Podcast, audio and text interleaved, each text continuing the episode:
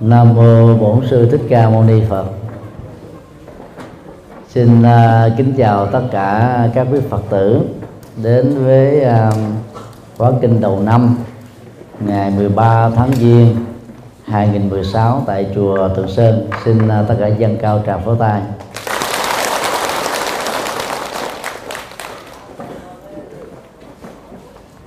Trong truyền thống văn hóa của Việt Nam, tháng Giêng bắt đầu từ ngày mùng 1 Tết là tháng mà phần lớn người dân Việt Nam, đặc biệt ở miền Bắc, chú trọng về đời sống tinh thần. Do đó, cư dân ở miền Bắc đã dành thời gian tham dự các lễ hội văn hóa, lễ hội chùa Hương, lễ hội chùa Keo, lễ hội chùa Bái Đính, lễ hội khác vân vân. Tham dự các lễ hội mục đích là để cầu nguyện những điều an lành đến với bản thân và gia đình của mình. Về phương diện này đó, cộng đồng Phật giáo ở tại miền Bắc phát huy mạnh hơn cộng đồng Phật giáo ở miền Nam. Ở miền Nam rất khó tổ chức lễ gì mang tính các lễ hội được lắm. Phần lớn các tín đồ chỉ đến tham dự trong vòng vài ba tiếng rồi về. Ngược lại ở miền Nam thì có được cái mặt mạnh, đó là tham dự khóa tu, có khi 7 ngày, có khi 10 ngày, 3 ngày hoặc là 1 ngày ăn lạc. Và ít đặt nặng về phương diện cầu nguyện như là cộng đồng ở miền Bắc. Truyền thống Phật học tại miền Nam đó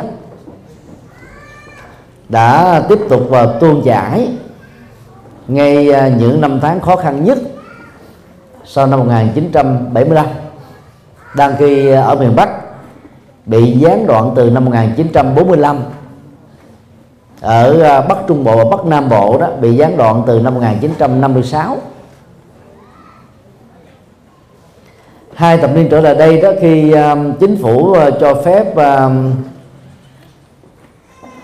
phát huy các di sản văn hóa, các cái tập tục văn hóa, thì cộng đồng miền Bắc đó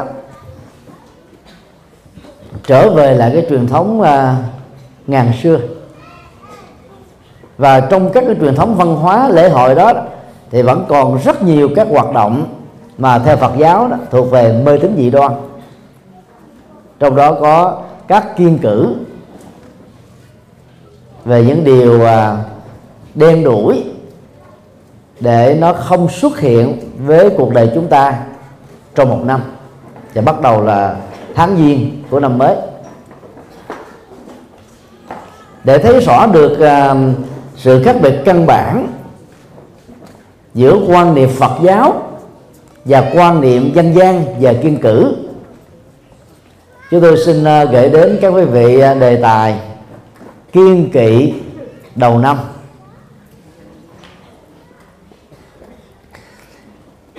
Các điều mà chúng tôi sẽ nêu ra sau đây đó thuộc về quan niệm dân gian thịnh hành và phổ biến tại các nước Trung Quốc, Việt Nam, Nam Bắc Triều Tiên và những nước đã từng chịu ảnh hưởng trực tiếp từ nền văn hóa của Trung Quốc. Về bản chất đó, thì các điều kiêng kỵ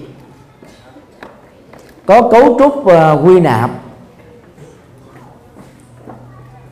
và cái quy nạp này đó được thực hiện một cách tùy tiện, ta dựa vào cái tình trạng ngẫu nhiên diễn ra ở thời điểm này, địa điểm nọ.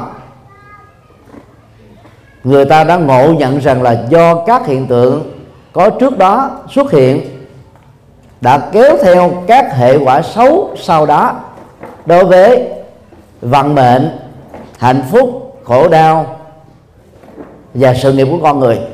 Từ đó, người ta liệt nó vào cái danh sách kiêng cữ, vì người ta nghĩ rằng là nếu không làm như thế đó, thì cuộc đời của mình là trong một năm sẽ bị đen đủi, gặp là vặn đen thôi.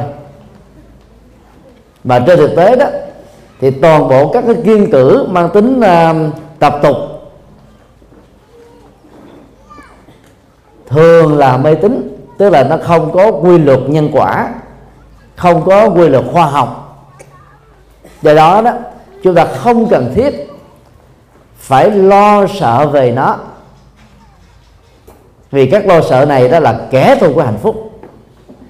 Về bản chất đó, lo sợ là thực phẩm làm cho các mê tín dị đoan sống dai, sống dài, sống dở trong cuộc đời của mình.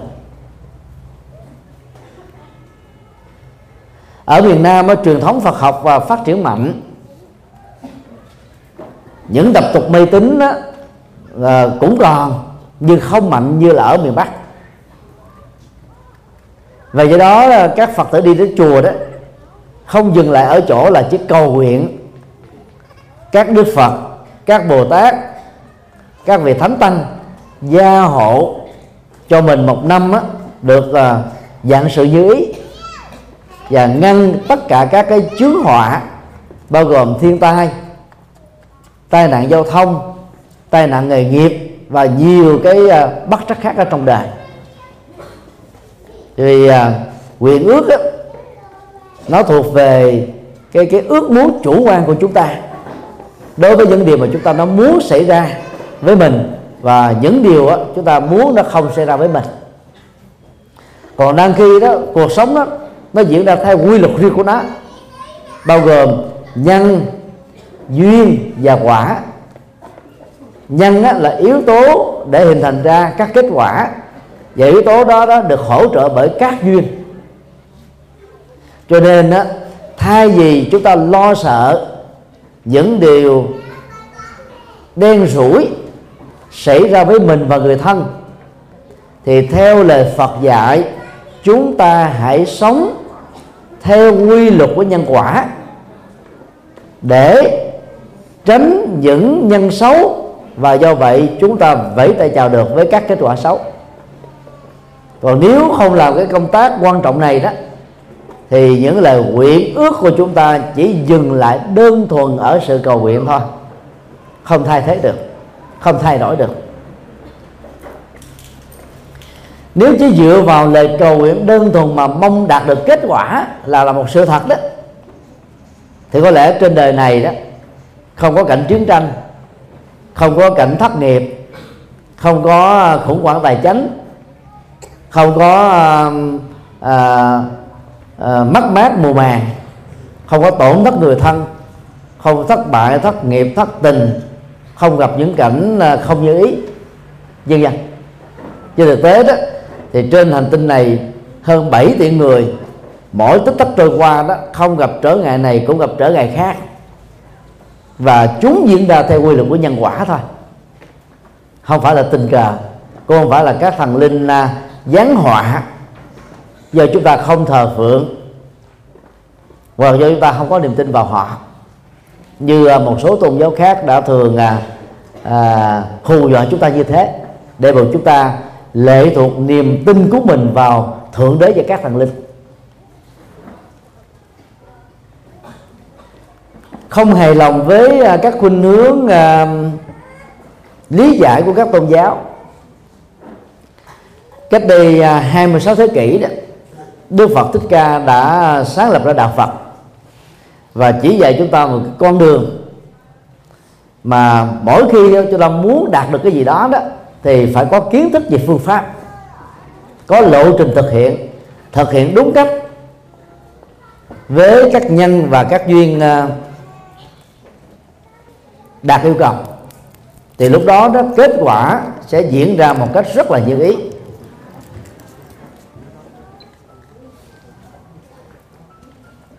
Và do đó người tu học Phật đó để ước nguyện những điều tốt lành nhất đến với chúng ta trong một năm, thì ngoài nguyện ước chân thành chúng ta phải làm một cách có trình tự phù hợp với nhân quả. Và làm được như thế đó thì chúng ta không cần phải lo sợ những điều đen rủi đến với mình, vì mình đã chặn được các nguyên nhân xấu rồi. Và ngăn chặn luôn các cái duyên xấu thì làm sao có kết quả xấu được. Đó là cái nguyên lý nhân quả mà Đức Phật đã dạy. Đó là các điều kiêng kỵ đầu năm. Điều 1: kỵ tiếng khóc trẻ thơ. Dân gian Việt Nam, Trung Quốc, Nam Bắc Triều Tiên cho rằng đó, vào những ngày mùng 1, mùng 2, mùng 3, thậm chí đến ngày rằm tháng Giêng, trong gia đình nào đó không khéo chăm sóc để cho con cháu đó khóc lóc ở trong nhà thì cả nguyên năm đó đó, gia đình đó sẽ gặp rất nhiều các cái điềm gở xấu, bất hạnh, không ai, trở ngại, chướng duyên, thử thách. Đó là vì người ta mê tín và lý giải cái quy luật kéo theo đó một cách rất là máy móc. Tiếng khóc đối với nhiều người, trong đó có người Việt Nam, quan niệm rằng đó là biểu hiện cảm xúc của khổ đau. Cho nên đầu năm á, mà để cho con cháu khóc thì cái khổ đau đó ở trong năm đó đó đối với các người thân đó sẽ bị liên lụy đến, liên hệ đến, xuất hiện. Về phương diện tâm lý học đó, thực tế tiếng khóc và những giọt nước mắt không nhất thiết là phản ánh cái khổ đau về phương diện cảm xúc. Khi niềm hạnh phúc dâng trào quá, người ta cũng khóc. Ví dụ như khi đoạt vương miện hoa hậu, hay là đoạt được giải Nobel hòa bình, hay các loại giải Nobel cao quý, hoặc là trở thành là quán quân trong các cái kỳ thi Olympic, vân vân. Cả nữ lẫn nam với sự dâng trào cảm xúc đó, đã làm cho họ đó mừng đến độ là xa nước mắt. Như vậy đó, nước mắt và tiếng khóc đó, nó phản ánh hai cái thái cực đối lập của dòng cảm xúc, đó là khổ quá và hạnh phúc quá. Chứ đâu phải nó chỉ đơn thuần là liên hệ đến cái khổ đau đâu, mà lại nghĩ rằng là tiếng khóc của trẻ thơ trong năm nó dẫn đến cái khổ đau của toàn gia đình trong năm.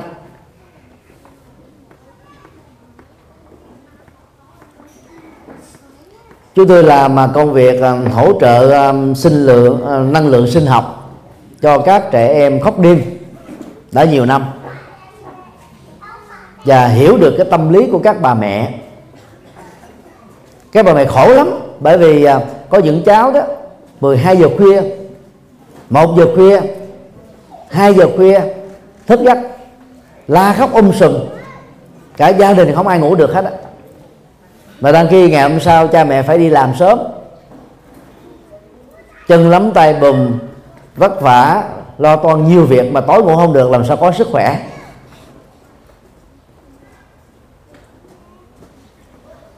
Bên cạnh việc là truyền năng lượng sinh học qua quán tưởng tâm từ bi được Đức Phật giảng dạy trong kinh cho các cháu khóc đêm, chúng tôi thường khuyên các bậc cha mẹ đó đừng quá lo lắng, đừng đi thầy bùa, thầy ngải, thầy pháp, thầy phong thủy, thầy địa lý, thầy nhân điện, thầy đồng bóng, thầy ngoại cảm, vì phần lớn họ lý giải mê tín. Về phương diện y học đó, các cháu khóc đêm là do thiếu canxi và calcium.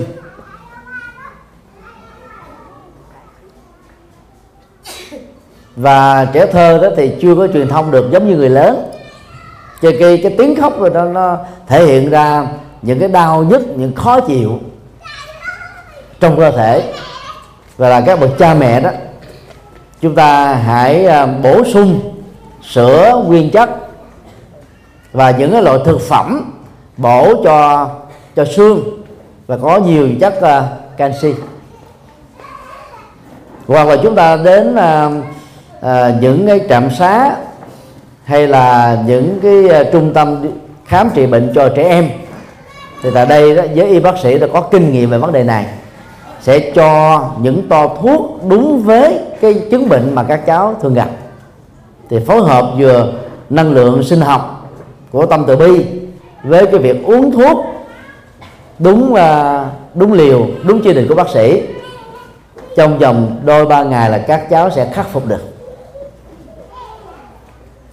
Ngoài ra chúng tôi còn khuyên đó các bậc cha mẹ là trước khi đi ngủ rọi đèn tia hồng ngoại vào gáy cổ của những cháu thường khóc đi,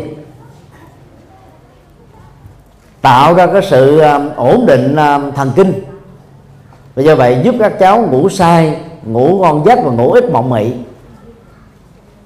Và khi mà tình trạng khóc đêm nó xảy ra đó, thay vì lính quýnh lo lắng căng thẳng, mắng nhiếc các cháu, thậm chí đánh đập các cháu, thì các bậc cha mẹ hãy dùng đèn tia hồng ngoại rọi vào cái cổ chừng vài phút thôi, các cháu sẽ ổn định và ngủ được. Nói chung đó là một bệnh lý, nó chẳng báo hiệu cho một điềm gỡ, điềm xấu về trong gia đình là suốt năm đó gia đình khóc lóc khổ đau buồn phiền về những chuyện không may, đen sủi, bất hạnh đến với mình. Đó là bệnh khóc đêm thôi, nó liên hệ đến cái yếu kém của xương và thiếu quá nhiều về chất canxi, thế thôi. Điều 2, kiêng cữ vỡ đồ đạc. Dân gian người ta tin rằng đó, đồ đạc bị vỡ vào những ngày Tết hoặc là đầu năm, tượng trưng cho sự tán gia bại sản, hay là của cải bị thất bát. Ở đây chúng ta thấy đó, cái mối quan hệ giữa vỡ đồ đạc với cái thất bại trong nghề nghiệp, trong làm ăn, trong đầu tư đó, nó có mối quan hệ hình thức thôi, chẳng có quan hệ khoa học và nhân quả.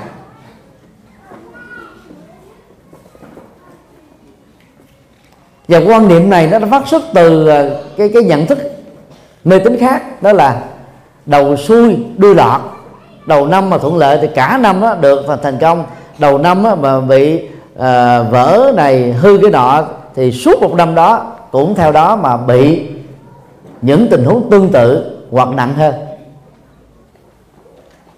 Cái đó hoàn toàn không có quan hệ nhân quả. Chúng ta nên xem tránh vỡ đồ đạc như là một lời cảnh báo, và áp dụng nó 365 ngày trong một năm, mấy chục năm trong kiếp người của mình, để chúng ta đỡ tốn gọi là tiền bạc cho việc tái mua những vật dụng mà nguyên nhân chính là do sự bất cẩn của chúng ta mà ra. Cái gì mà làm từ mồ hôi nước mắt đó, nó trở nên là quý. Do đó bất cẩn một chút xíu, vỡ nát chén bát ly tách, chúng ta phải tốn tiền. Mà tốn tiền đó vào những cái việc như thế là nó không đáng. Do đó cái cẩn trọng này đó cần phải được đề cao. Nhưng mà lỡ con cháu, người thân trong nhà làm bể các đồ đạc thì đừng có đổ thừa các cái rui, cái xui xẻo từ đó trở đi trong một năm đó, là phát xuất từ cái nguyên nhân này và từ người này. Có nhiều cái mê tín gì đâu nó làm cho người thân chúng ta bị khổ đau bởi những lời quy chụp mang tính đó, hàm oan. Dĩ nhiên cũng có những bất cẩn dẫn đến những tổn thất, và các tổn thất đó không phải vô ích. Ít ra nó trở thành một bài học nào đó cho chính đương sự hoặc là những người biết đến nó rút kinh nghiệm, để không cho chúng xảy ra thêm một lần nào nữa trong tương lai. Quy luật vô thường được Đức Phật giảng dạy không chừa bỏ một ai, tấn công tất cả mọi sự vật hiện tượng trong đời. Do đó khi vô thường xảy ra với các vật dụng của chúng ta, thì dân gian Việt Nam có một cái câu quan niệm cũng khá hay ở một phương diện trường mực nào đó: của đi thay thế mạng người. Tức là mình mất đồ, mất đạc, vỡ đồ, vỡ đạc, quý báu, thay vì mình tiếc hùi hụi, chìm vào trong nỗi khổ niềm đau, nước mắt, thậm chí là trầm cảm do muộn tuyệt, Thì cái nhận thức đó, đó làm cho ta có cái cảm giác an ủi là các vật dụng này bị bể đi để thay thế cho mạng sống của tôi. Như vậy đó, tôi mất các vật dụng này do sự đổ bể, nhờ đó mà tôi còn toàn vẹn được tánh mạng. Vì là một nhận thức trấn an cho nên nó không thể thay thế được sự thật ở trong đời sống. Mất mát đó, phần lớn là do chúng ta bất cẩn, vỡ đồ đạc là do bất cẩn mà ra. Bất cẩn có thể do từ phía của bản thân mình, hoặc là do tác động của những người khác, hoặc bao gồm cả hai. Đạo Phật dạy chánh niệm tỉnh thức để tránh tất cả các sự bất cẩn. Chánh niệm tức là làm chủ tâm của mình trong mọi động tác đi, đứng, ngồi. Khi đi biết đi, khi ngồi biết mình ngồi, khi đi nhanh biết đi nhanh, khi ngồi dỗ dã biết mình là dỗ dã, khi đang làm việc gì đó chúng ta ý thức việc đó đang diễn ra, thì lúc đó chúng ta rất hiếm khi tức là rơi vào các cái rủi ro và bất cẩn. Trên đường từ phi trường Vinh về chùa Tượng Sơn sáng nay thì có một chị độ tuổi ngũ tuần chạy xe Honda, mà phía trước là có cảnh sát giao thông, mà chỉ là không đội nón bảo hiểm cho nên là chị quay xe lại. Và lúc đó có lẽ chị lính lính quá, đang ghi xe chúng tôi thì đang lao té, chị lại lao thẳng vào xe mình. Tài xế rất giỏi, tốc độ đang chạy nhanh nhưng mà thắng lại rất an toàn. Nói theo Phật giáo là chị lái xe Honda đó đang bị thất niệm. Thất là mất cái chánh niệm, và cái chánh niệm này bị mất là do vì chị nhìn thấy cảnh sát giao thông ở phía trước, lính lính quá, quay về nhà để lấy cái mũ bảo hiểm. Thì khi quay lại một cách đó là không đúng luật lệ giao thông, đi lũ về cái hướng của chiếc xe yếu quá, chị lớn ơi thấy nhưng mà không điều khiển được. Các cái bất cẩn đó là do mình đó là thiếu cái chánh niệm của hành vi đang lái xe mà ra. Nếu như tài xế chở chúng tôi mà cũng bị thất niệm đó, thì lúc đó chiếc xe Honda kia có thể nát rồi.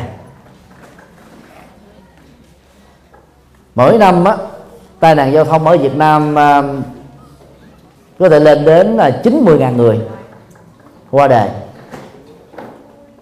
Và chính phủ Việt Nam phải cảnh báo về cái hiện tượng này và phối hợp với giáo hội tổ chức lễ cầu siêu cho các nạn nhân chết vì tai nạn giao thông. Cái đó Phật giáo gọi là chết lãng xẹt, chết bất đắc kỳ tử. Và nó là một trong các loại hoạnh tử được nêu ra trong kinh Trường Sư mà các vị vừa đọc đấy. Chứ là tuổi thọ còn, nhưng á, mạng sống mất là do vì những rủi ro. Chỉ vì lúc đó mà xảy ra cái tình trạng tan nát xe, thậm chí là tan nát thân. Rồi á, người mê tín nghĩ rằng là vì đây là đầu năm mà, cho nên là suốt nguyên năm đó đó gia đình người đó sẽ bị cái hậu quả tương tự.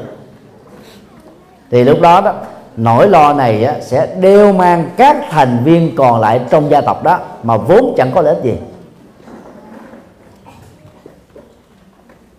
Do đó đó, thay vì lo sợ cái tính kéo theo từ việc đổ bể đồ đạc ngày Tết, chúng ta hãy thực tập chánh niệm theo lời Phật dạy, nhẹ nhàng, từ tốn, thư thái, thoải mái để tâm được bình an và điềm tĩnh. Cho nên đó, trong những biến cố cuộc đời dầu xấu nhất và nghịch cảnh nhất, chúng ta vẫn tránh khỏi được chúng một cách thành công.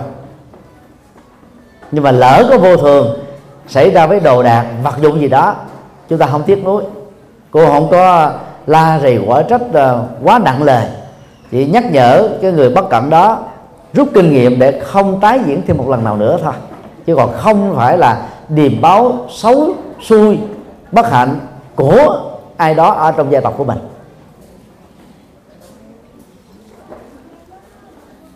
Điều 3, kiêng kỵ đến bệnh viện. Những người mê tín cho rằng đó, những ngày đầu năm quyết định được cái vận mệnh của những ngày cuối trời còn lại trong năm. Cho nên niềm tin này đã làm cho rất nhiều người vào những ngày Tết, lỡ mà có bị bệnh là tuyệt đối không dám đến bệnh viện. Cái đó được gọi là liều mạng. Có những chứng bệnh phát triển rất nhanh, vài ba ngày, vài ba tuần là có thể nguy cấp đến tính mạng này. Cho nên đó, bệnh đó, thì phải uống thuốc. Mua thuốc đúng đó, thì phải đi đến các bác sĩ chuyên khoa tại các bệnh viện sở trường về lĩnh vực mà mình cần điều trị. Ngày Tết hay ngày thường gì cũng giống như nhau thôi. Chỉ có người Việt Nam mình đó là quá đặt nặng về Tết, cho nên chúng ta ăn Tết trung bình đó là từ 7 ngày đến 9 ngày tùy theo năm. Nếu rơi vào Tết kết thúc mùng 3 mà rơi vào ngày thứ 6 đó, thì thứ 7, Chủ nhật là chúng ta được nghỉ thêm 2 ngày nữa, trở thành là 9 ngày. Còn ở các nước phương Tây và nhiều nơi trên thế giới này đó, nghỉ Tết là chỉ nghỉ có 2 ngày thôi, một ngày trước Tết và ngày chánh Tết. Còn các ngày còn lại người ta đi làm việc bình thường đó. Nghỉ Tết quá dài nó làm mất đi cái hiệu suất kinh tế, hiệu suất lao động. Trước Tết thì có nhiều người đã nghỉ trước 15 ngày, sau Tết rồi sau rằm á mới đi làm lại, trung bình là mất 1 tháng. Mà khi mình gián đoạn cái công việc gì quá 1 tháng hoặc là gần 1 tháng đó, thì khởi sự lại nó phải mất thời gian. Thêm vài ba ngày nữa thì bắt đầu chúng ta mới tập trung vào công việc được. Cho nên ăn một mùa xuân thì trở thành là chúng ta bị đến là nhiều ngày xẹp vì tiền nó tốn quá nhiều. Dân gian còn nói câu là tháng giêng là tháng ăn chơi nữa, ăn và chơi, ăn xong rồi đi chơi thôi, dù là chỗ này dù là chỗ nọ. Đó là tiền tiêu đó, thì rất là lớn, mà không có làm sao có thu nhập. Các doanh nghiệp với mùa Tết thì họ giàu lắm, sản lượng thì không có, mà phải cho thêm lương tháng 13, rồi phải trả lương đó, cho những cái ngày nghỉ Tết. Nên thì công nhân đó, và nhân viên làm việc đó, người ta lại thích nghỉ Tết dài, vì không có làm mà vẫn được hưởng lương mà dạy gì mà không thích. Đến lúc nào đó thì có lẽ là chính phủ Việt Nam phải điều chỉnh cái phong tục Tết này. Ta giữ 1, 2, 3 ngày là đủ rồi, còn ngày mùng 4 là phải đi làm lại. Còn nếu mạnh dạn nữa chỉ có ngày mùng 1 Tết là nghỉ thôi, mùng 2, mùng 3 là đi làm lại.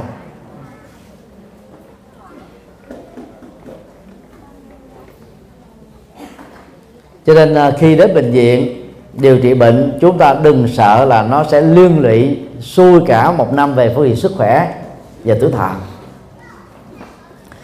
Một số người lớn tuổi mê tín khi được con cháu yêu cầu chụp hình thường từ chối.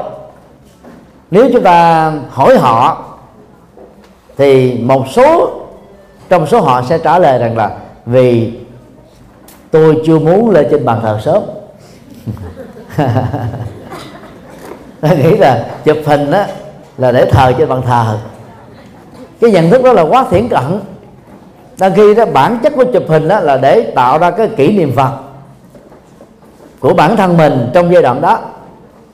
Ngày nay đó người ta dựa vào cái ý nghĩa này đó, người ta làm ra mấy cái dụng cụ selfie để tự chụp mà tự sướng, gậy tự sướng, để chụp hình tự sướng.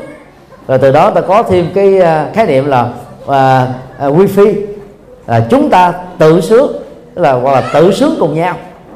Và do các cái gậy tự sướng này, phong cách chụp hình tự sướng này đó, hàng năm đó có thêm nhiều cái chết lãng xẹt.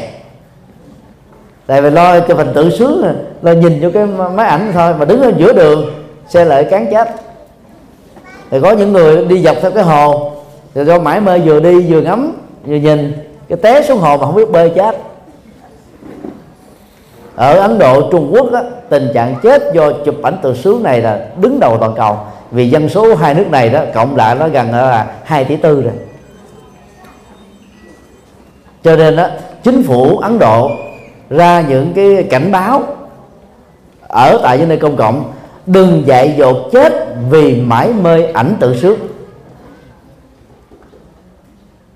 Còn một số khác ghi là đừng chết lãng xẹt vì để sở hữu được những tấm ảnh tự sướng, để cảnh báo đó. Như vậy cái việc mà chụp ảnh để lên bàn thờ không có liên hệ gì đến cái chết. Người mê tín nghĩ rằng sẽ liên hệ đến cái chết, do đó họ từ chối không dám chụp. Không đi khám bệnh không vì thế bệnh không có, không đi trị bệnh không vì thế mà bệnh hết. Bệnh vẫn gọi là âm mỉ tấn công chi phối cuộc sống của chúng ta, cho nên chậm trễ việc khám điều trị bệnh một ngày nào, chúng ta chấp nhận sự rủi ro về sức khỏe và tính mạng chừng đấy. Đức Phật, người khai sáng ra đạo Phật, cũng bệnh và chết vì bệnh. Quy luật già bệnh chết xảy ra với tất cả chúng ta. Cái khác nhau giữa người có tu và không tu ở chỗ đó, khi bị bệnh, người có tu không than ngắn thở dài đau khổ, trầm cảm, buồn phiền, lo lắng, căng thẳng, sợ hãi về cái bệnh. Họ có bản lĩnh đối diện với nó, lạc quan, yêu đời, tự tin, năng động, có trách nhiệm điều trị bệnh một cách khôn ngoan để kết thúc bệnh. Đó, những cái đau trên thân thể thuộc về phản ứng sinh học, không tác động đến cảm xúc và thái độ của người có tu. Khác nhau nằm ở chỗ đó thôi. Còn người không có tu khi bệnh tới khổ dữ lắm. Và người bị bệnh phần lớn trở thành là người Quảng Ninh, vì than dữ quá. Càng than nhiều chừng nào đó thì nỗi khổ niềm đau sẽ tăng trưởng, trương sình, lớn mạnh chừng đó. Cho nên khi có bệnh, chúng ta phải đến bác sĩ. Và phương Tây ta khuyên đó, trung bình 6 tháng phải khám tổng quát toàn thân một lần để phát hiện bệnh và điều trị bệnh. Ngày Tết thì cũng thế, đừng quan trọng Tết đến độ là liều mạng sống của mình khi bệnh đến và chi phối cuộc sống của chúng ta. Điều 4, kiêng cữ mất tiền tài. Người mê tín thì cho rằng đó, đầu năm mà bị mất tiền tài thì trọn năm đó tài sản đó, thu hoạch được đó, sẽ bị tổn thất bằng nhiều cửa ngõ khác nhau, tức là không giữ được đúng. Và nhận thức này, niềm tin này hoàn toàn không có quy luật nhân quả. Để chúng ta bị mất tiền, mất của, phần lớn là sự bất cẩn.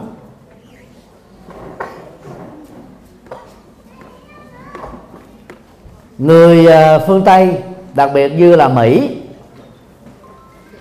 và một số nước tiên tiến khác như Úc, Canada, Pháp, Đức, Thụy Sĩ, Na Uy, Đan Mạch, thì người giàu có, nói chung là những người dân, khi giao dịch đó, người ta chỉ cho các cái thẻ địa chỉ cơ quan thôi, hoặc là nơi làm việc, nơi buôn bán, tuyệt đối không cho địa chỉ nhà của mình. Là giao dịch với nhau là giao dịch ở nơi làm việc, ở nơi buôn bán mà. Còn nhà là một cái thế giới riêng biệt. Cái khu dân cư ở nước ngoài rất là yên tĩnh, thậm chí còn yên tĩnh còn hơn các tu viện của các tôn giáo nữa. Ít ai giao dịch qua lại với nhau, ngoại trừ những người tâm giao, mà trước khi qua thì phải điện thoại hỏi trước, xin phép trước, ta đồng ý mới đến.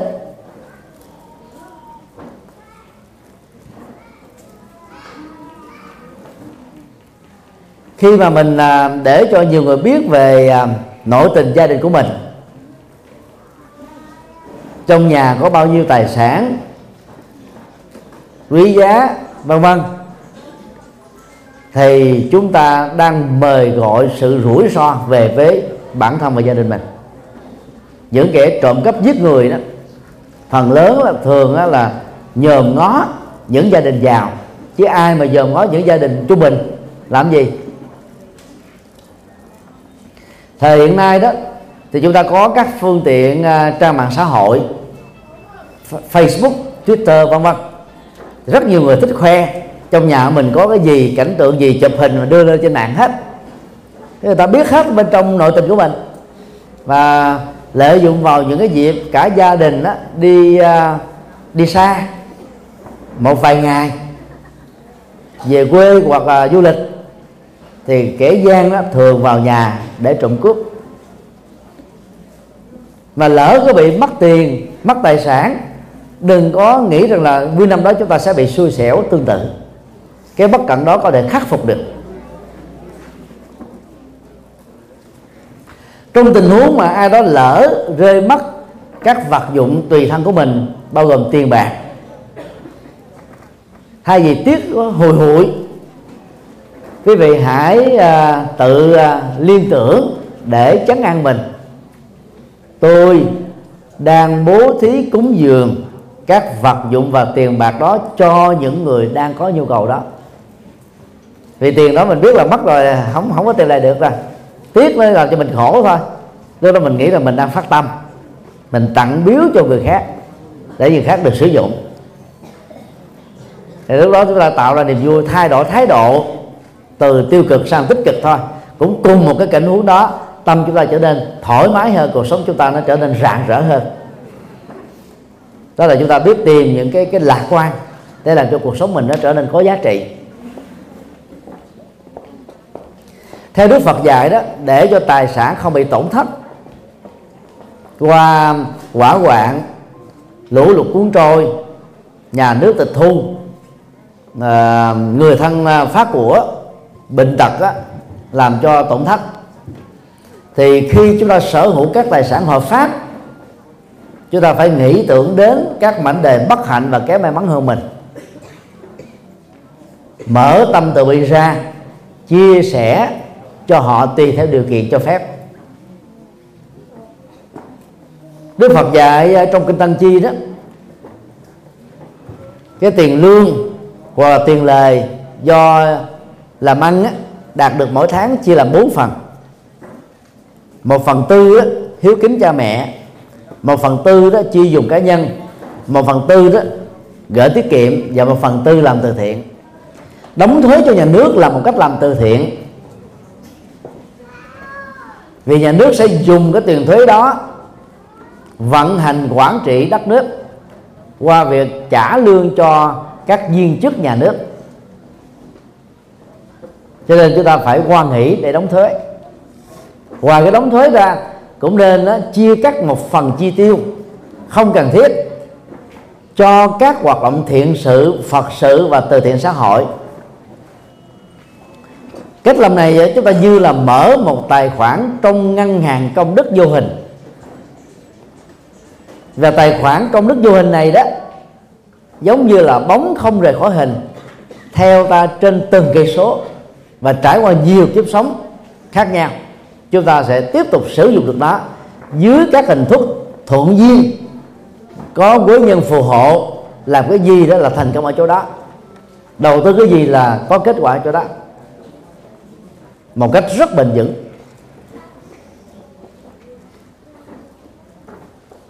Mark Zuckerberg, người sáng lập ra Facebook,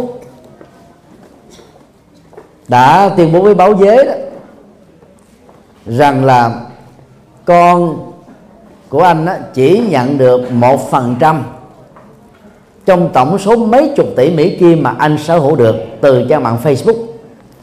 99% tiền còn lại đó, anh ấy sẽ đầu tư và trao tặng cho các quỹ từ thiện. Trước anh gần 2 thập niên,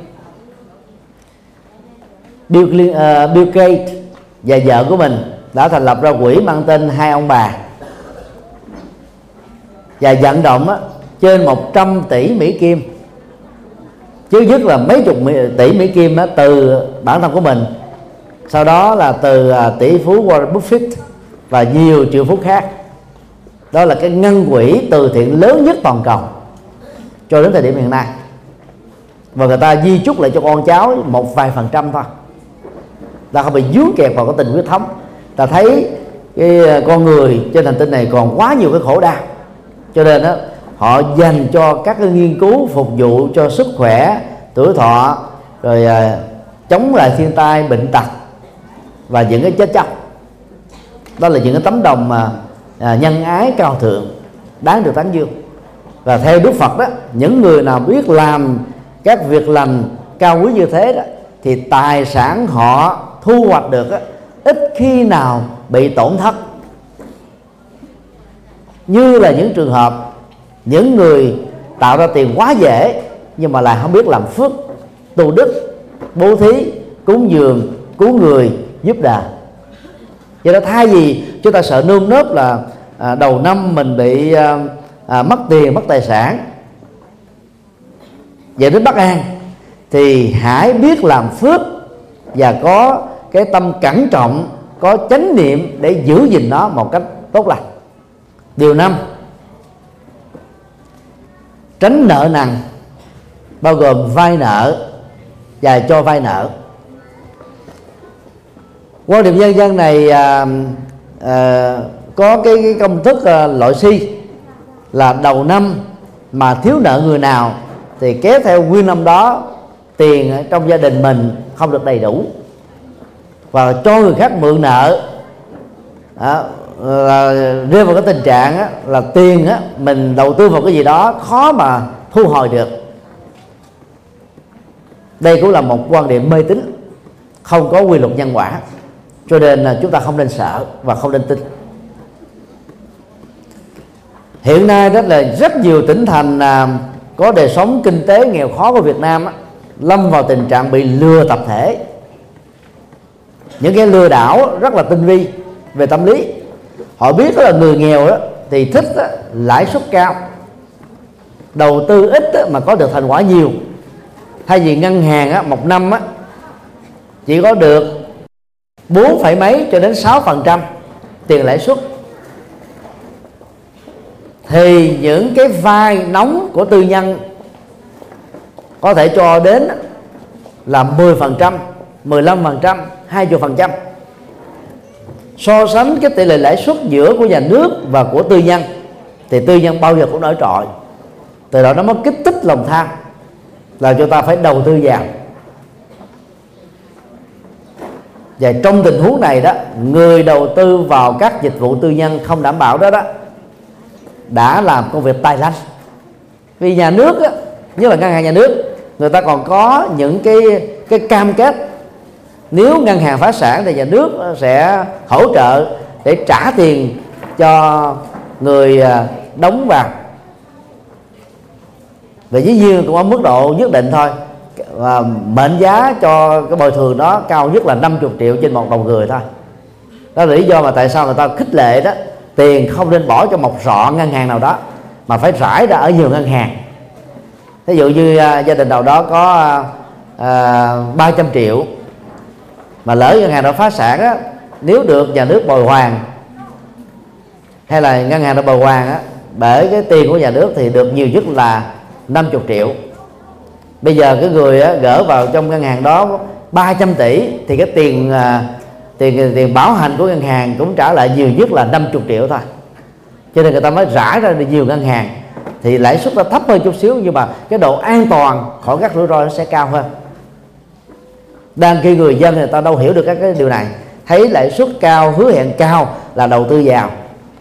Mà ngân hàng nhà nước đôi lúc còn bị lỗ và phá sản, ngân hàng tư nhân cũng có lỗ và phá sản, là họ có kiến thức đấy, có đầu tư đấy mà còn bị thất bại, có phương pháp mà còn bị thất bại do cái tác động của kinh tế toàn cầu. Huống hồ là các tư nhân, họ không thể vay tiền nhà nước, có nghĩa là không có cái gì để cho thấy rằng là họ đủ năng lực để trả nợ cho nhà nước qua các ngân hàng. Mình dại dột gì mà biến mình trở thành ngân hàng mà đi cho những người đó vay, rồi cuối cùng là tiền mất tật mang hết. Năm nào cũng có những hiện tượng đó xảy ra một cách tập thể. Do đó, thay vì sợ mất tiền tài thì chúng ta phải tăng cường kiến thức và sự hiểu biết về hoạt động ngân hàng, về tín dụng, như là những cái tín dụng đen. Cơ hội lừa đảo rất cao, rủi ro mất tiền trắng tay rất lớn, đẩy gia đình và bản thân mình vào một tình thế khổ đau lâu dài, thậm chí là mất luôn cả người thân. Rất nhiều người ta tham tiền mà trở thành là cái người đầu mối đi vận động người thân bạn bè của mình để ăn lãi suất là cò phần trăm. Và khi cái người lừa đảo đó mà bị bắt bỏ tù rồi đó thì người này là lãnh đủ. Người ta đi dí nợ, đòi nợ, thanh toán nợ là ở cái người mà ta làm việc trực tiếp. Đến lúc đó là dở khóc dở cười. Cho nên theo Phật giáo đó, hãy tập hài lòng và biết đủ với những gì mà mình đang có, để không khởi lòng tham phi pháp, lòng tham phi nhân quả. Do vậy chúng ta mới tránh được các rủi ro. Thà chậm giàu một chút hay là giàu ít một chút mà được bình an lâu dài, rất là xứng đáng. Điều 6, kiêng cữ không mặc áo quần có màu trắng màu đen. Đây là tập tục mê tín phát xuất từ nền văn hóa Trung Hoa, ảnh hưởng đến Việt Nam khá mạnh. Ở nước Nhật á,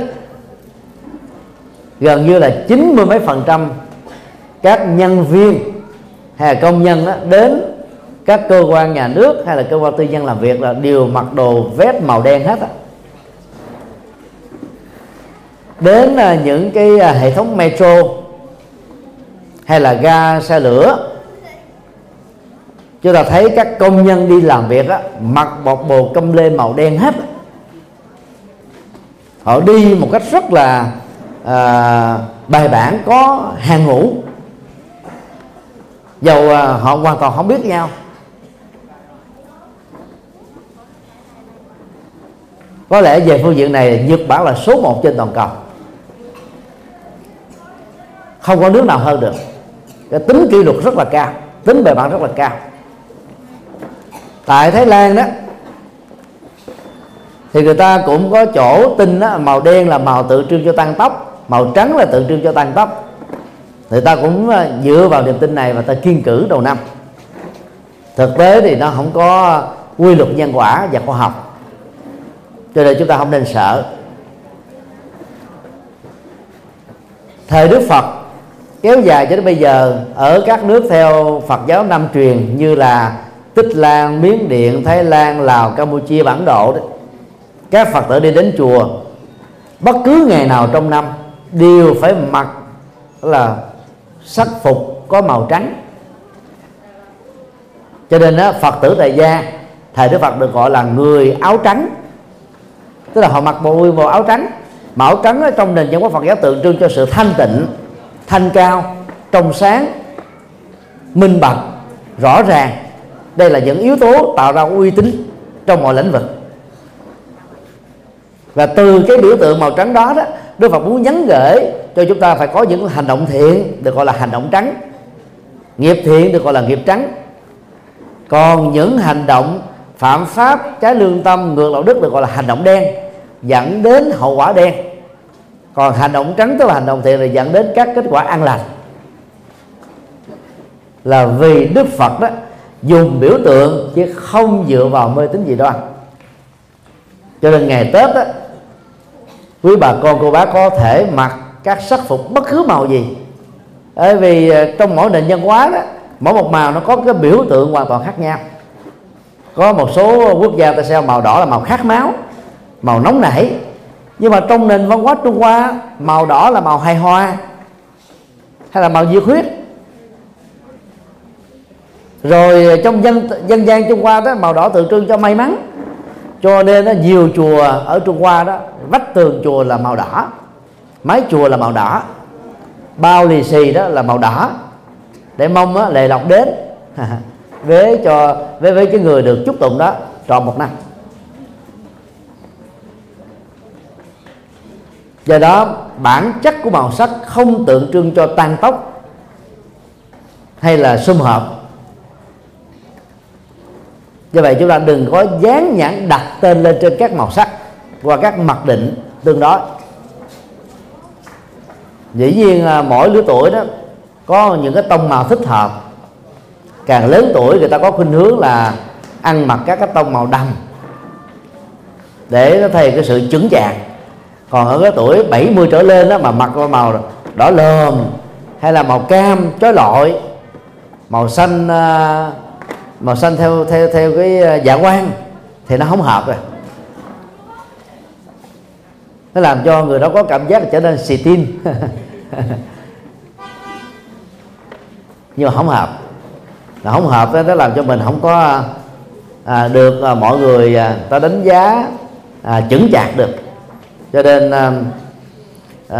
cần có kiến thức về màu sắc để cho ta ăn mặc cho nó thích hợp ở trong mọi hoàn cảnh khác nhau. Mùa hè mà mình mặc những cái tông màu nóng hay là màu nâu thì sự nóng nực và mồ hôi nó sẽ tuôn trào nhiều hơn. Lúc đó chúng ta mặc các cái màu nhẹ như màu lam, màu nhạt, màu xám, màu vân thì nó sẽ trở thành mát và hài hòa. Chứ còn bản chất của các màu nó không tượng trưng cho tan tóc hay là tuổi thọ gì hết á. Do đó chúng ta không nên sợ. Điều 7, kiêng cữ không gội đầu. Đây là tập tục riêng có ở Trung Quốc, để dựa vào cái mê tín chữ nghĩa, nhất là những cái chữ đồng âm. Tóc ở trong tiếng Trung Quốc là phát âm là giống như chữ phát ha. Mà phát thì nó thường đi đôi với phát tài. Như vậy đó, khi gội đầu đó thì người ta liên tưởng rằng đó là gọi cái tài lộc đó đi. Và do đó tất cả các tài lộc rơi rớt khỏi cơ thể của mình, cuộc sống của mình. Thì như vậy nguyên một năm đó mình gặp toàn là những chuyện là đen rủi không. Đây là một cái suy luận rất là ngớ ngẩn, rất là mê tín, nó không giống đâu vào đâu hết á. Nhưng mà từ thế hệ này người ta đồn đãi, thế hệ khác tiếp tục truyền thừa, người ta từ đó mà trở thành mê tín. Cơ thể của con người đó mỗi ngày cần tối thiểu một lần để tắm gội và thay quần áo, cần 2 đến 3 cữ cơm để ăn, 2 đến 3 lít nước để uống. Không khí chúng ta cần phải hít thở 24/24 giờ, không thể ngưng được. Đó là cái nhu cầu căn bản của một con người. Còn các con vật đó, ít có tắm rửa, cơ thể của nó tỏ ra cái mùi rất là hôi. Và cái mùi hôi đó nó nặng lắm, khó chịu lắm. Còn con người đó thì có thể làm cho cơ thể mình thơm tho được bởi sự tắm giặt. Do đó đó, ngày nào cũng giống như ngày nào, chúng ta cũng phải tắm gội. Ở tại Ấn Độ người ta có cái thói quen như là một văn hóa. Tắm là tắm vào buổi sáng, chứ không tắm vào buổi tối. Y học của Ấn Độ và Trung Quốc đó, giống nhau ở chỗ khi lý giải rằng đó, tắm vào ban đêm dễ dẫn đến các cái chứng bệnh phổi, bệnh đau nhức xương khớp, bệnh tê bại liệt sụi, bệnh tê thấp, sưng phù và nhiều cái chứng bệnh liên hệ đến thận, bao tử và gan. Cho nên ở Ấn Độ á, vào tháng 12, tháng 1 dương lịch á, có nơi lạnh á, là âm độ, người ta vẫn tắm vào sáng sớm thôi và không tắm vào chiều tối. Và buổi trưa ta cũng không tắm. Dĩ nhiên cũng có những người ta thích tắm vào buổi trưa, buổi chiều, nhưng mà số lượng đó không đáng kể so với tổng số dân số là tắm vào buổi sáng để tốt cho cơ thể. Và tuyệt đối là nhớ đừng tắm đêm sau 7-8 giờ tối là đừng có tắm nữa. Nếu ta tắm thì phải tắm trước đó. Tắm càng tối thì các cái bệnh liên hệ đến xương khớp phải phát sinh càng nhiều. Và nếu tắm vào tối thì chúng ta phải tắm bằng nước ấm. Nếu ai có rượu đế nguyên chất pha vào trong cái hồ nước đó, cộng với một chút muối hạt đó, muối hột đó, thì nó làm cho các lỗ chân lông khép lại hết. Và do vậy cơ thể chúng ta sẽ tránh được cái tình trạng bị nhiễm nước, nhiễm lạnh. Do đó ai bị đau nhức xương khớp thì phải tránh lạnh, tránh quạt máy, tránh máy lạnh và phải tập tắm bằng cái kỹ thuật vừa nêu thì để sức khỏe nó được đảm bảo, ít bị đau nhất. Còn đầu dơ, đầu có mồ hôi thì phải gội, đầu có gào nhiều thì phải gội thôi. nó không có dẫn đến cái xui xẻo gì hết trơn á, nên là đừng có lo. Thì đó là một vài điều kiêng cữ của tập tục dân gian tại Việt Nam và tại Trung Quốc mà người tu học Phật không nên sợ hãi, không nên làm theo, vì chúng không có quy lý nhân quả. Ngày mùng 8 tháng Giêng âm lịch là ngày mà người Việt Nam Trung Quốc xem đó là ngày cúng sao hội. Người ta tin rằng là đến ngày đó đó, tất cả các ông thần sao, chủ yếu là có 9 sao và 8 hạng, đều hội tụ hết để cho chúng ta cúng. Nhờ đó mà những cái xui rủi của năm cũ kết thúc, những cái xui rủi của năm mới không có cơ xuất hiện. Đây cũng là một tập tục mê tín dị đoan. Dân sao giải hạn là mê tín và đi ngược lại Phật giáo. Thực tế đó, cái mà chúng ta gọi là ngôi sao đấy là một định tinh hoặc là hành tinh ở cách xa chúng ta hàng năm ánh sáng. Khi mà chúng ta nhìn thấy những ngôi sao lấp lánh về đêm trong bầu trời bao la này đó, trên thực tế đó có rất nhiều cái hành tinh đó nó đã kết thúc sự sống rồi, trở thành các cái mẫu thiên thạch, nhưng mà mắt của chúng ta vẫn nhìn thấy được chút. Dĩ nhiên vẫn có những ngôi sao đang là các hành tinh định tinh tồn tại. Bản chất của các hành tinh định tinh có năng lực phát quang về đêm, cho nên chúng ta mới nhìn thấy và ngộ nhận đó là những ngôi sao, rồi liệt cái vận mệnh của mình vào 9 ngôi sao, rồi cúng các vị thần sao này đó, vận mệnh chúng ta được hanh thông trong một năm. Là các Phật tử thì chúng ta không nên chạy theo những tập tục này. Cho nên từ ngày mùng 1 cho đến ngày rằm, phần lớn ở các chùa thường làm trai đàn dược sư. Dược là thuốc, sư là thầy, dược sư là thầy thuốc. Bài kinh Dược Sư mà chúng ta vừa đọc đó dạy chúng ta về một số nỗi khổ niềm đau do các cái bệnh keo kiệt, bệnh tham lam, bệnh si mê, bệnh giận dữ tạo ra. Và mỗi người chúng ta phải phát huy cái năng lực thầy thuốc ở chính mình để làm chủ tâm mình, làm chủ suy nghĩ, làm chủ lời nói, làm chủ hành vi. Nhờ đó chúng ta vượt qua được các cái trở ngại.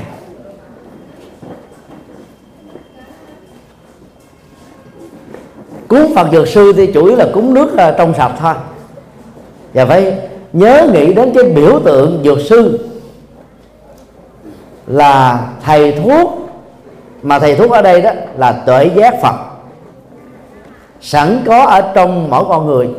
Đôi lúc chúng ta để cho tuệ giác Phật đó ngủ quên bởi các hành động phàm, thói quen phàm, lối sống phàm trong cuộc đời của mình. Bây giờ trách nhiệm của người Phật đó là gì? Đánh thức vị Phật đang bị ngủ quên đó, để chúng ta biến các cái tiềm năng trí tuệ trở thành các hiện thực. Và do đó tuệ giác này sẽ trở thành vị thầy thuốc điều trị các nỗi khổ niềm đau của chúng ta và những người thân.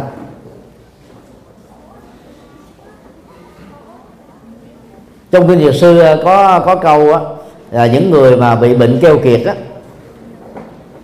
thì mỗi khi mà chia sẻ tài sản của mình cho những người thân, có cảm giác á, như là cơ thể mình đang bị những mũi dao đó cắt lát vào, mà từng động tác chia sẻ đó cho nên là rỉ máu, khổ dữ lắm. Thì chúng ta biết đó là một cái bệnh của tâm, và phải có trách nhiệm để giải phẫu cái bệnh này và điều trị lành hẳn bệnh này. Tương tự có những nỗi khổ niềm đau phát xuất từ bệnh sân, bao gồm giết người, khủng bố, giận dữ, bực tức, đấu đá, ẩu đả, tranh chấp, hận thù, thanh toán, loại trừ, xung đột, không hợp tác, không cộng sự, nói xấu, phê phán, chỉ trích, biếm nhẹ, hờn ghen, vân vân. Chúng ta phải dùng thuốc từ bi để điều trị dứt điểm bệnh này.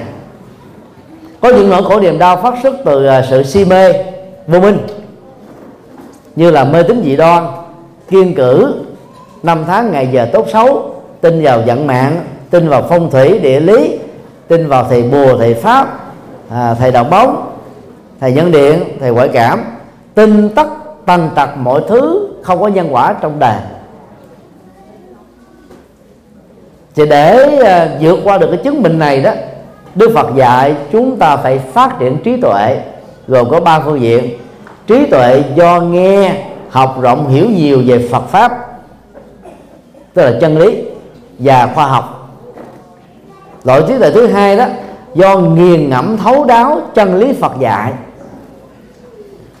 và tuệ giác thứ ba đó là do chúng ta thực tập thiền định, làm chủ cảm xúc, thái độ, tâm tư, nhận thức, lối sống và hành vi, thì tự động đó, trí tuệ phát sinh ra, làm cho coi trở nên điềm tĩnh, sáng suốt, sâu sắc. Vẫy tay chào và kết thúc được tất cả các bất hạnh. Như vậy là khi đọc Kinh Dược Sư, chúng ta nên khai thác 4 tố chất dược sư này: trí tuệ để vượt qua bệnh si mê, từ bi để điều trị dứt điểm bệnh sân hận, buông xả, bố thí, cúng dường, rộng lượng để điều trị bệnh tham lam,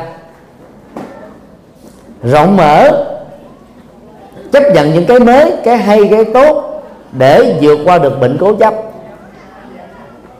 Tham lam, sân hận, si mê, cố chấp là 4 bệnh nặng mà bất kỳ ai vướng phải đó làm cho mình đó là thất điên bắt đảo, 3 chìm 7 nổi, 8 lên đên. Còn các cái bệnh lý trên cơ thể chúng ta phải nhờ đến các bác sĩ.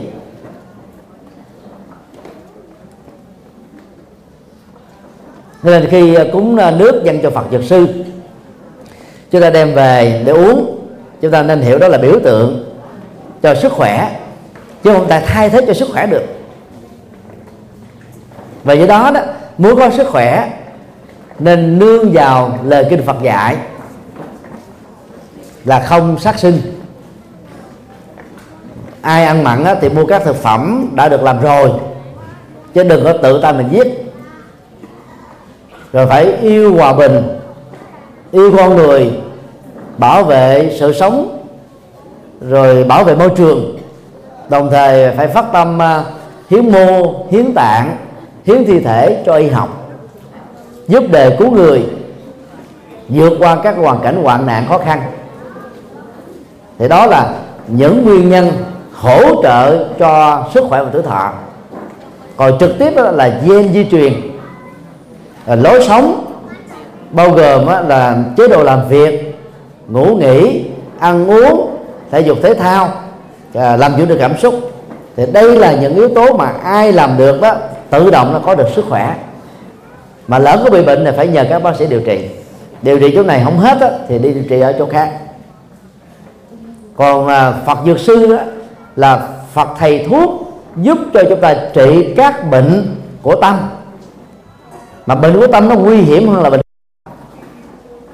Cho các Phật tử đi chùa nhớ là nhờ các thầy, các sư cô trụ trì đã giúp đỡ cho mình vượt qua được những nỗi khổ niềm đau do tâm mà ra. Còn phước và lộc á, phải liên hệ đến việc làm thiện, vì phước báo, rồi có kiến thức về kinh tế thị trường, kiến thức nhân quả về kinh tế và nhiều yếu tố khác nữa, chứ không phải chỉ đơn thuần có niềm tin là được đâu. Kính thưa các quý Phật tử, nói về những vô lý, về những điều kiêng cữ đầu năm để chúng ta thấy là chúng ta rất may mắn trở thành Phật tử. Những người vốn không tin vào những điều này, Đức Phật chúng ta có tuệ giác hơn người bình thường, nhìn xa thấy rộng. Nên 26 thế kỷ trước, Đức Phật đã vạch ra chúng ta một cái con đường mà ai đi theo đó sẽ vẫy tay chào được với mê tín, vẫy tay chào với các nỗi sợ hãi, vốn nó làm cho chúng ta đó chìm đắm trong bất hạnh và căng thẳng ta. Rồi nữa, tóm lại, muốn hạnh phúc thì điều đầu tiên đó phải xa lánh các loại thầy bùa, thầy pháp, thầy bói toán, thầy địa lý, thầy phong thủy, thầy dân điện, thầy đồng bóng, thầy ngoại cảm, thầy bắt ma. Xa lánh các loại thành phần này đi, chúng ta sẽ ít có cơ hội rước cái sợ hãi lo lắng về nhà của mình. Và đồng thời đó gieo trồng các nhân lành, bố thí, cúng dường, giúp đời cứu người, năng động, có tinh thần lạc quan, tích cực, yêu đời, xung phong tình nguyện, để chúng ta làm phúc giờ phúc. Và quan trọng hơn đó, khi làm các việc đó phải để cho động cơ trong sáng, thái độ cao quý, lý tưởng cao đẹp dẫn dắt mình. Ai làm được như thế là làm đúng với tinh thần Phật dạy, thì mọi nguyện ước tốt lành chắc chắn sẽ chào đón và phụng sự cho chúng ta, để chúng ta thật sự sống được phúc lợi, hạnh phúc và bình an. Kính chúc năm mới các quý Phật tử thân bằng quyến thuộc được an lành trong Phật Pháp, hành tâm trong cuộc đời, vạn sự cát tường như ý. Nam Mô Quan Hệ Tạng Bồ Tát Ma Ha Tát. Lát nữa thì sau khi lễ cầu an độ năm xong đó, thì phát lộc cho mỗi quý vị một vị Phật để biểu tượng cho sự bình an và sự gia trì.